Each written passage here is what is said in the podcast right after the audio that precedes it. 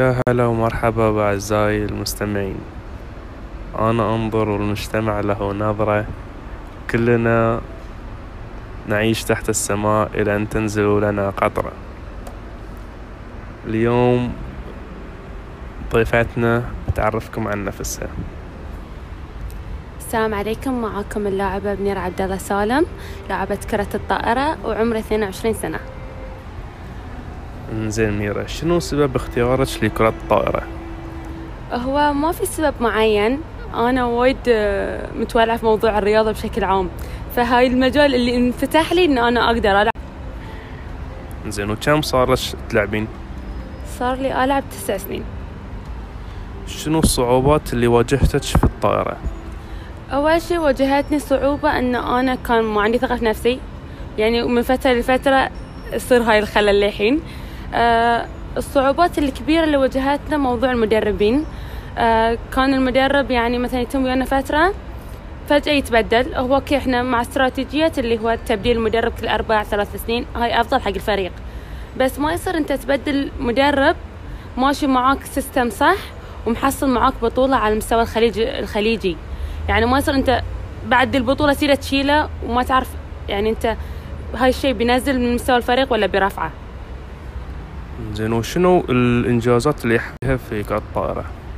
آه، بالنسبة لي أنا حصلت وايد آه، إنجازات في الطائرة آه، على المستوى الفردي اللي هو دائما كنت أتميز أو أحصل أفضل جائزة مثلا في الدوري في في المعسكر أقوى إنجازي كان إن أحصل أفضل ضارب مركز اثنين في البطولة الخليجية سنة 2019 في في الكويت وبالنسبة لي بعد إنجاز ثاني أنا سويته إن أنا سويت دوري كرة طائرة في رمضان آه، بالتعاون مع مركز منية حمل النموذجي.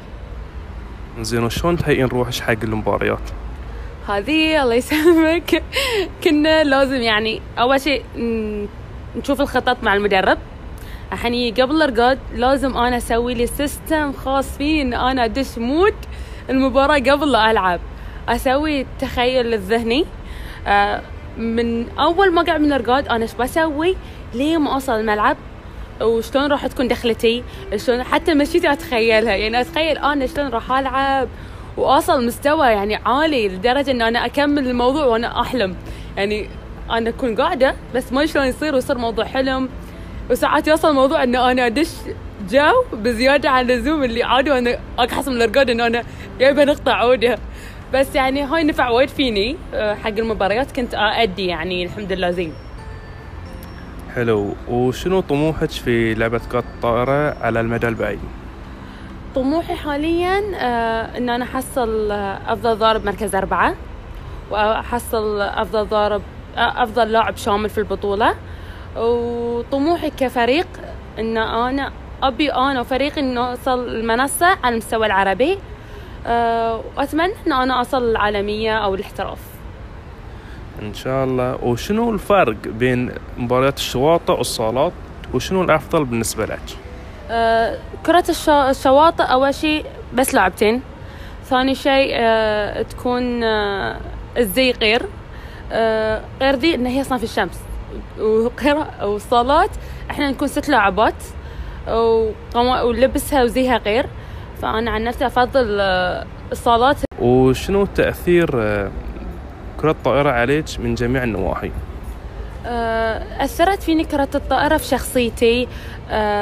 خلتني قيادية خلتني أكون مسؤولة أكثر خلتني أتحمل غلطي. يعني لأن إحنا نلعب كفريق فلما الواحد يغلط يأثر على الثاني فخلتني يكون عندي روح المسؤولية في ذي الموضوع.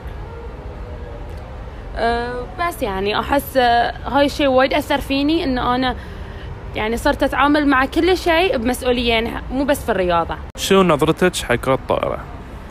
نظرتي حق كرة الطائرة حاليا إن هي قاعدة تتطور وقاعدة تروح للأحسن. تحتاج آه، أكثر دعم من الاتحاد نفسه من المؤسسة نفسها عشان توصل للشعبية المطلوبة في البحرين. كلام جدا جميل. أعزائي المستمعين وصلنا إلى نهاية الحلقة. أنا أنظر والمجتمع له نظرة. كلنا نعيش تحت السماء إلى أن تنزل لنا قطرة مع اللاعبة المتميزة والمتواضعة منيرة عبد الله. وأتمنى لكم يوم سعيد وجميل إن شاء الله وإلى اللقاء.